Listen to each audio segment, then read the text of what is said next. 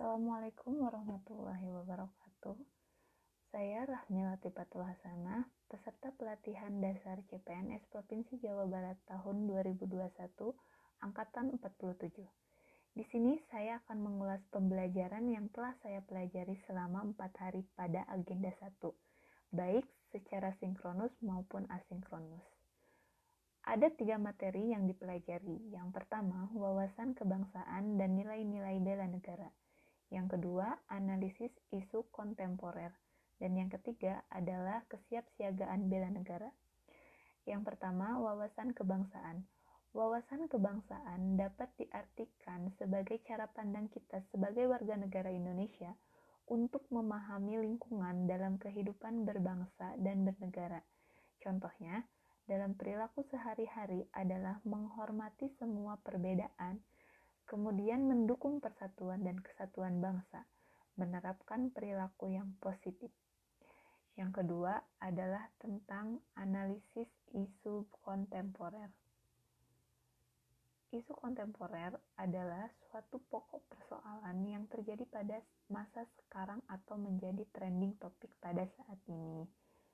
Ada beberapa teknik untuk menganalisis isu tersebut. Yang pertama ada teknis tapisan isu. Ada APKL dan ESG. Yang kedua, teknis analisis isu. Sistem berpikir mind mapping, SWOT, tabel frekuensi, analisis kesenjangan. Dan yang ketiga adalah pilih teknik analisis isu yang sesuai dan mudah diterapkan. Nah, salah satu isu yang sekarang beredar di Indonesia adalah tentang COVID-19 di mana di situ ada korupsi mengenai bantuan sosial. Kemudian untuk yang materi yang ketiga adalah kesiapsiagaan bela negara. Keikutsertaan kita dalam membela negara Indonesia bisa dilaksanakan dalam kehidupan sehari-hari. Contohnya cinta tanah air. Indikator sikap dan perilakunya melestarikan kebudayaan daerah dengan aksinya yaitu mengenakan baju kebaya Sunda pada setiap hari Kamis.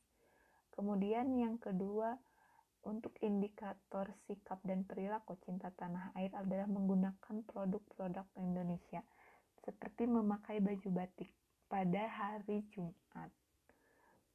Nah, kemudian yang kedua ada nilai sadar berbangsa dan bernegara.